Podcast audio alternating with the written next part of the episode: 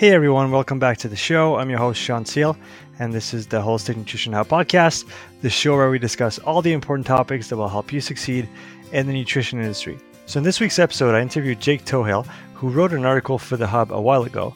Uh, the article is entitled Marketing Mistakes That Can Hurt Your Nutrition Business. Uh, so, if you want to check that out, it'll be in the show notes. You can find the show notes at holisticnutritionhub.ca slash blog slash HNHP 00 five. Uh, so go there if you want to see the show notes. There's a couple links to books that Jake recommended during the podcast. You can find them there. Uh, so during this podcast, we uh, focused on sales psychology, something that Jake has studied extensively, that he uses as a copywriter a lot to help uh, natural health businesses get more customers. So if you're interested in sales psychology and learn more about how it can help you get uh, more customers, uh, definitely have a listen into the episode. Uh, you won't regret it. Enjoy the show. Hey, Jake, how you doing? Good. How's it going, Sean? Good. It's good to have you on the show. Uh, you wrote an article for us a while ago, a guest post on the importance of sales psychology. So I wanted to have you on here on the podcast so we could discuss some of the topics more in detail and people could get the most out of it and hopefully transfer that to uh, their small businesses. Yeah, absolutely. Super excited to be here and uh, really excited to share what I know. So let's start with your maybe your background, where you came from, and how you got to uh, being interested in sales psychology and direct response copywriting. Yeah, so basically, I'm what's called a direct response copywriter. Um, originally, I uh, worked in marketing. Um, and then I kind of stumbled into freelance writing, and I fell into regular copywriting, and uh, eventually I, I, I started specializing in direct response. So just to give you a little bit of background on that, there's there's two types of copywriters. Uh, there's creative copywriters and direct response copywriters. Uh, both write advertisements, but creative copywriters focus more on the, the creative aspect. So they'll write you know funny, amusing commercials and stuff for big brands uh, direct response copywriters focus more on sales and getting the customer to, to take an action right away and, and make a purchase.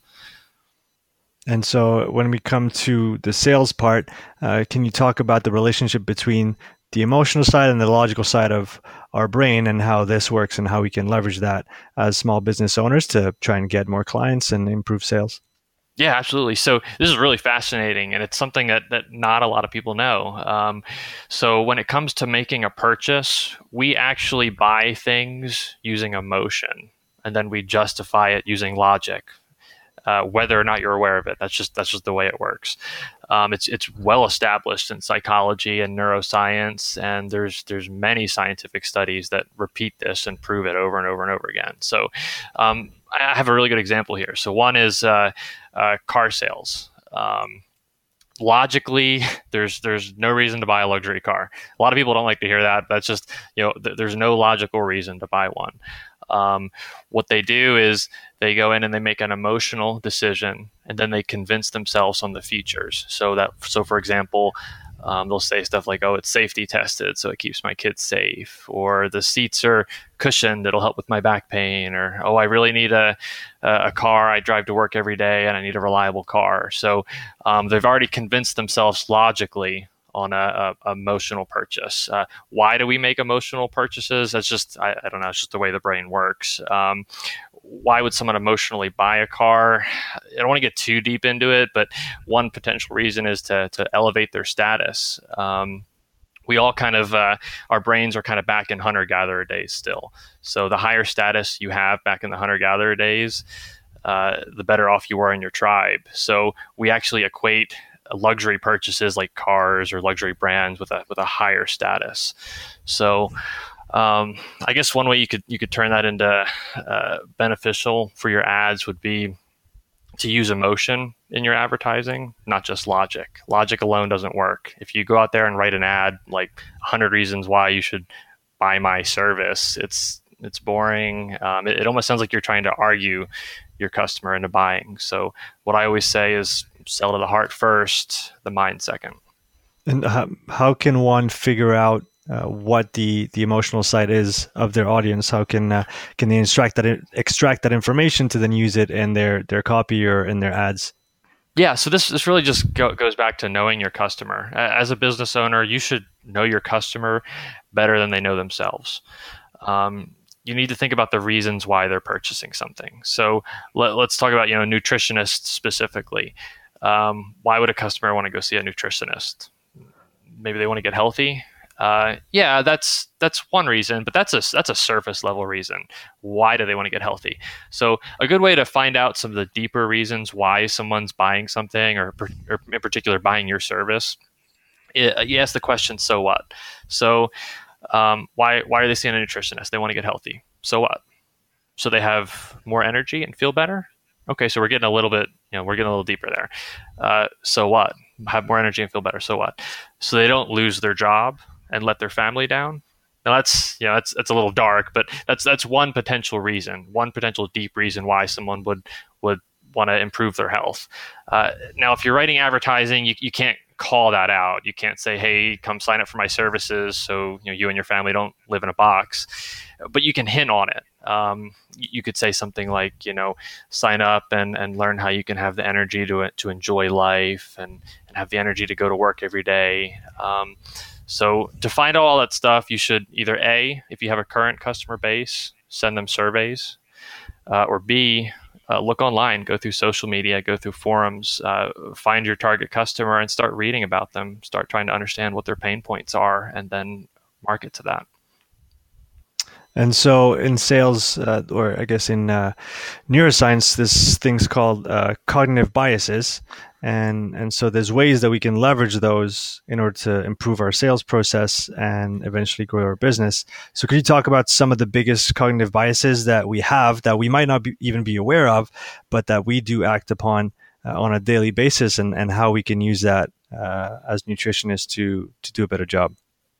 Yeah, so this is this is super fascinating. Uh, we all have these things called cognitive biases, and there's hundreds and hundreds of them. I'm just going to talk about a couple uh, really easy ones that you can go ahead and you know, implement right now and start seeing immediate results. Um, so all of us are, are have these deeply ingrained thought processes. Uh, we all think a certain way, and and and our, our, our brain kind of rules the way we think. And a lot of us, it, it just happens. We don't we don't even realize it's happening. So you know, you're living in 2018 but your mind is still in hunter gatherer days. Um, so you know, going kind of like meta level, uh, what humans want the most is a to find a mate and b to survive. Um, so going back to the car example, a lot of men actually buy luxury cars because it puts them higher on the status pole and it makes them appear like a suitable mate. So it's, it's really interesting and it kind of ties into luxury brands. Uh, a lot of customers buy luxury ba- brands because it, it makes them higher up on status and more suitable as a mate. So if that's something that you know, I, I think a lot of people should know. Um, you can look up uh, Maslow's hierarchy of needs. It's basically a pyramid made by a psychologist, and at the bottom level, it shows our highest needs. You know, food, water, that kind of stuff. And once that's taken care of, then it goes up a level. So once you understand that, you can kind of understand the, the core needs of uh, of people. But anyway, one of the the biggest cognitive biases is called the rule of reciprocity, and what that is is we want to return favors. Um, I think it can be traced back to hunter gatherer days and, and building relationships with tribes. As one tribe gave a gift, and another tribe returned the gift. But anyway, uh, naturally, we're compelled to return favors. So a good example is if you're at the grocery store and there's a little old lady there giving away free samples, and you go up to her and she gives you one and you try it, and then there's that that awkward period where you stand there and are, are you going to buy what she just gave you or not? So um, most people feel super guilty. They end up taking one of the products and then they wheel their cart into another aisle and they, they chuck the product on the shelf because they, they just don't want it. Um, they, they, were just too afraid to say no. And that's, that's the rule of reciprocity, uh, kicking you in the butt.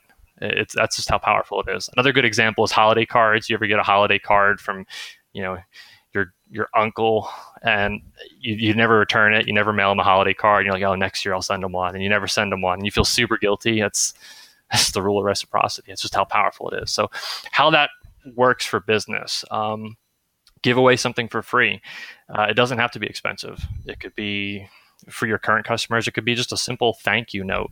Uh, surprise them with something. Uh, maybe a small book, uh, a simple recipe list, anything like that. Um, for new customers, you could advertise like a 15 minute consultation or something free just to get them in the door. And once they're in the door, make sure you ask them to go ahead and schedule an appointment. And because you gave them something, they're going to feel compelled to say yes.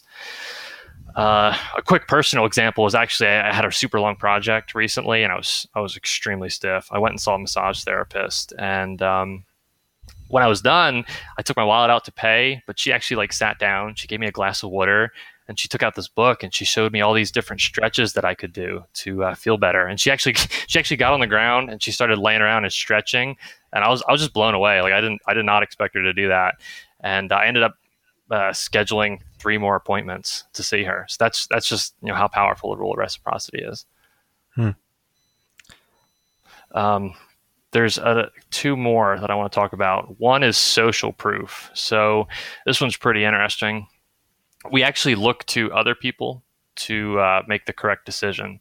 So for an example, um, like a birthday party, let's say you get invited to a birthday party or, or, some unfamiliar house, the first thing you do when you walk in there is, is generally look around and you're going to see what other people are doing. If you see people serving themselves food, you're going to get up and you're going to do the same. If you see other people laying around on the couch, you can be like, oh, okay, I can go sit down. Um, another example is if you're walking down the street and there's like an emergency, like a car crash or someone hurts themselves, you're going to stop and you, you're going to literally look around and see what other people are going to be doing before you make a decision. So, um, how this works for business um, testimonials. This is one reason why testimonials are so powerful because when someone sees those, they're going to know that you know you're good and they can go ahead and go there. So, um, if you have a current clientele base, make sure you get written testimonials from them. Uh, it could be written or it could be video. If you have case studies, share them. Um, if you've helped a certain number of people, say it. Like if you've had 100 customers or, or, or 300 over your lifetime, just say it. I've helped dozens of people or I've helped 300 people get fit and healthy. Um, now, if you're new to the business and you don't have results to share, there's a little trick you can do to kind of borrow social proof.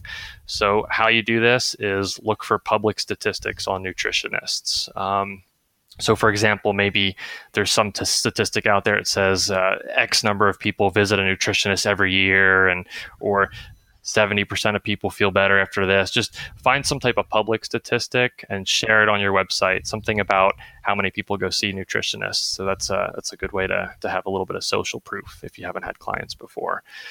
Yeah, I'd, um, I'd never thought about the, um, the public statistics before, but it's definitely a good one for people who are just starting out and don't necessarily have their own numbers to share.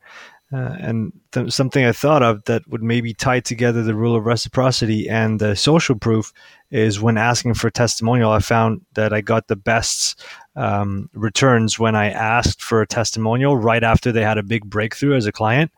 Uh, whether it was after, so I'm a personal trainer myself, so after a really good session or after they shared some good progress, like you know they had to throw out all their clothes and buy new ones because they they went down two sizes. Um, and I find that that's the best time to just then ask them for a testimonial because they again they they feel like you provided what you you know what they hired you for really uh, but then they they want to give back and so that's that's kind of the best time to to ask for a testimonial yeah, Sean, that's actually a really great example of the rule of reciprocity. So, uh, I mean, if your customer's happy, they're they're going to have no problem at all giving you a, a, glowing testimonial. So, yeah, if, if you've if they've experienced good results, ask them for it. Absolutely. Um, so another one is uh, the commitment principle. So basically, what this one is is when people commit to something, they're more likely to follow through and take another action. So there's a lot of different ways you can apply this, but I'm just going to get into a couple. Uh, what that means is if you ask someone to do something and they agree, they're even more likely to agree to your next request as well. So uh, a couple quick examples back to the car dealership, uh, you know, there's all these kind of add-ons you could add onto your car, stereo and rims. I mean, you could add like fifteen thousand dollars worth of things onto your fifteen thousand dollar car. Uh, if the salesman comes up to you and he starts asking you about add-ons right away, you can be like, no, I don't want to put five hundred dollars into my rims, or I don't want a two hundred dollar carpeting for my shoes.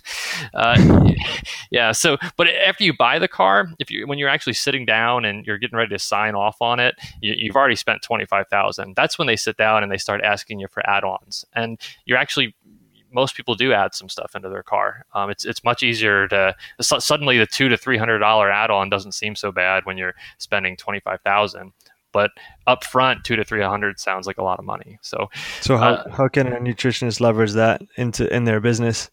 Yeah, so basically upsell. So um, your current, think about your current customer base. What else can you sell to them? Um, I, I, know some, like like for example, massage therapists, they like to buy uh, essential oils, and then they'll go ahead and ups, sell the essential oils to the customers.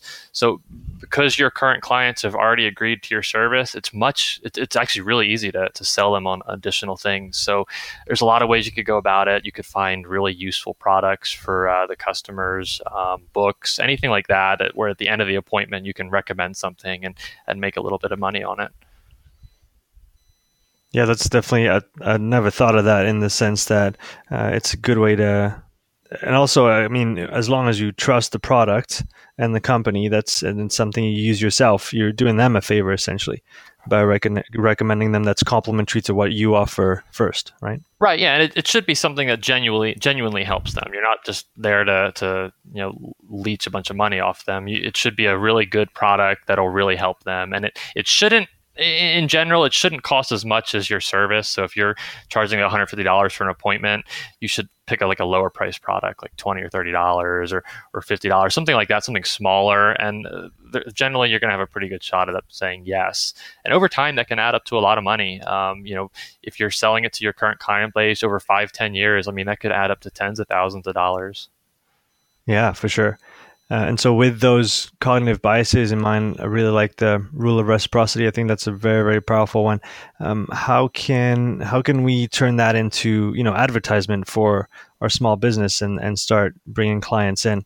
What's the best way to do that for a small business? Yeah, so I mean, there's there's dozens and dozens of different ways to, to market your small business, and I, I don't think there's a like a one size fits all approach. It really depends on what you're doing. Uh, but one very effective method is uh, Facebook ads. Facebook ads work so well for small businesses right now. Um, so one way you could do that is. Uh, kind of if you if you have a Facebook wall at the bottom, I think the bottom left corner of Facebook, there's a little button that says create an ad and you can get in there and i mean you could target you, you could get really specific with your targeting. I mean, you could pick people between age 20 to 50 and they have this amount of interest and it, they like this amount of pages. And you could write an ad that'll actually show up on their wall. Um, in general, I think it costs like a, it's like a per click cost basis. So every time the customer clicks the ad, it, you might get charged like you know, 10 cents or five cents. Um, the more people that click it, the higher chance you have of actually getting more customers. So it's it's it's extremely effective. And what about for people who might not be, you know, well acquainted with Facebook ads? What's is there a, an easy place to start with those? Uh, I'd probably just pick up a book. It's it's very uh, it's very simple to set up the ad. It, it, can get a little difficult if you get really into all the technicalities of it, but uh, there's basically two ways you can go about it. You can you can grab a resource on Facebook ads. Um, but if you don't want to get into it, I would just look for a Facebook ad marketer. Uh, a lot of people are getting really positive uh, ROIs on Facebook right now. So, for example, a business owner might put 200 down, $200 down in a Facebook ad, but they end up getting like five or six thousand dollars worth of customers off of their $200 ad. Um, I've actually had some clients request to just stop the ads because they they get overbooked. They they have so many customers that they actually can't handle the ads anymore. It's it's super effective right now. I, I don't think I've seen any small business where the ads haven't been effective. All of them result in in many many customers. And so, what's the what's the biggest mistake that people make when they when they put together their first Facebook ads? What's usually missing in there? Um, typically, it has to do with the writing. They don't they don't write it too well. Uh, sometimes the, the, the copywriting's a bit off. So you, you do want to before you write the ad. Um, I would just kind of Google, you know, Facebook, how to write a Facebook, good Facebook ad, and j- just make sure you're you're you're writing a really good ad. Because if if you if you pay money for it and, and you write just a really bad ad, it's just you're, you're not going to get a high conversion rate. So either a uh, Google some resources on how to write a good ad. And I think it goes back to the rule of reciprocity um, and some of the other stuff we just talked about. You could say in the ad, you know, free 15 minute appointment or, or free book, and uh, people generally are going to want to click that. And how do you how do you measure uh, you know the returns on the ads that you put in without you know that's a very deep topic, but without going too far into the weeds, uh, what's it what's an easy way for a small business owner to measure whether the ad that they put up is actually effective or not? Yeah, so a couple different ways. Um, one, Facebook does it for you. They're going to show your conversion rate. You're going to know how much it costs uh, you for each customer to click the ad and what percentage of the customers actually go ahead and convert. Um, so Facebook kind of breaks it down for you. But one simple way is uh, just have them call and mention a coupon code. So, like in the ad, you could say call you know your phone number and and mention this coupon code like i don't know save 10 and and get 10% off. And you know everyone that calls in with that coupon code is is a direct result of your facebook ad. So then you just keep track. How much money have those customers brought in? How much money have you spent on the ad? And and you kind of tweak from there. That's a really easy way to to measure returns without going into analytics and, and all these these numbers that can get pretty complicated pretty quickly if you don't know what you're doing. Yeah absolutely. And for those who are let's say you know for those who are afraid of selling how do you how do you convince them that it's the right thing to do yeah, so this is a problem a lot of small business owners face. Um, they tend to be very good at what they do, but they're a little bit terrified of marketing or selling. And um, I, I, think really there's there's a negative stigma attached to sales. When you say sales, a lot of people think sleazy used car salesman, and unfortunately, that's you know a, a result of media and marketing and movies and all that kind of stuff. But um, it's not true. If you have a really good product or a, a good service, there's no reason to feel bad about sales. Selling at its very core is about helping people. It's about connecting your product or service with someone who needs it. A lot of people today are stuck in this this negative rut. They're in this this negative feedback loop. They have problems and they need help, but they don't know what to do about it. So, as a small business owner or as a nutritionist, you have the answer to their problems. So, you have to speak up and tell them. You have to get their attention and make them take an action. And and I think us as business owners, you know, we have a, a duty and responsibility to to get out there and, and help people. So, uh, dialing back a little bit, the big reason why people are afraid of selling or marketing, it, it goes into fear, uh, fear of rejection or fear of failure. Now, this is super interesting. The reason why fear is so crippling and it's it's so hard to get out there and, and you know ask for a sale or sell yourself is because your brain equates fear with death. Uh, the reason why it goes back to hunter gatherer days. Back then, we were in tribes of like two to three hundred people, and if you were rejected in your tribe, Grok the caveman would bash your head in, or he would kick you out of the tribe. And if you were isolated, you were done for. you're you're dead. Yeah. So your your brain literally thinks you're going to die. You know that's why it's so hard. You, you get sweaty palms, your heart races. You're not. You're going to be okay. Um, it, it, just it just happens to all of us. So you, you kind of got to get over your head there. Um, a good example is uh, uh, about failure here is uh, Angry Birds. I'm sure everyone's heard of Angry Birds, super popular app. Um, they yeah, actually, I've, I've, thrown my fair share of birds. yeah, yeah, me too. I might still have the app on my phone, but they actually failed 51 times. They they had 51 games and they failed every single time. They were in massive debt.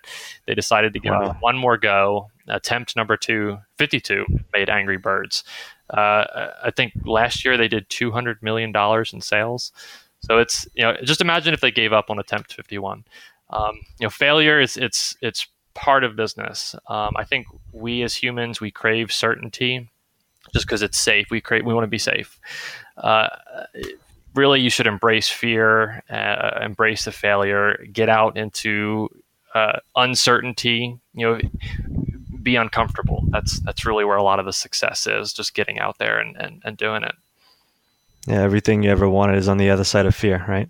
Exactly. Yeah, yeah. There's there's not a lot of things we gain in life out of uh, comfort. You know, think about the gym. You know, it's it's a little uncomfortable to to lift lift heavy weights. It's it's hard, um, but there's a lot of gain out of it. So uh, almost everything worthwhile in life is in areas of, of fear and discomfort. That's you know that's where we make a lot of strides. Yeah, Jake, that's been great. I really liked uh, the points you put out about the different cognitive biases and how they work, and and how we can you know leverage them to to run our small businesses. Um, what would be a couple books that you would recommend if people want to learn more about about sales psychology? What's the best place to start? Yeah, so um, one universal book would be Influence by Dr. Robert Cialdini. Hopefully, I said his last name right. Uh, it's it's really fascinating book, and it can apply to any business owner. Um, so that's really the basic. If you want to get a little bit more into it, uh, a good one is Cash Cashvertising. I believe the author is Drew Eric Whitman, and that one kind of goes a little bit deeper into sales psychology and, and how to write really good ads. Fantastic. Um, where can people find more about you, Jake? Yeah, I'm right on my website. It's uh, jaketoughill.com. Again, like I said, you wrote for us. Uh, really like the piece that you wrote. So I highly encourage everybody to go check out your website, see what you provide, and if they're in need of somebody to write for them, uh, definitely uh, check out Jake's work. Uh, it's been a great pleasure to talk to you, Jake, and uh, we'll talk to you again soon. Appreciate it. Thanks for having me, Sean. Take care, Jake. All right, bye. Thanks a lot for tuning into the show, guys. If you appreciated the episode, please leave us a review on iTunes and don't forget to subscribe and share the episodes with your friends and colleagues. Until next time, take care.